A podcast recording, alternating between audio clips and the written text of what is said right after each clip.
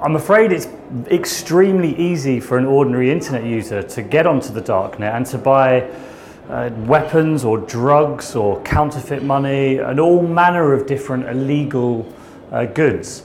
And the problem is, it's going to get easier because these marketplaces are always evolving, they're very consumer centric, they look and feel like Amazon or eBay, so people intuitively understand how to use them. And I'm afraid it's extremely difficult to regulate or control them.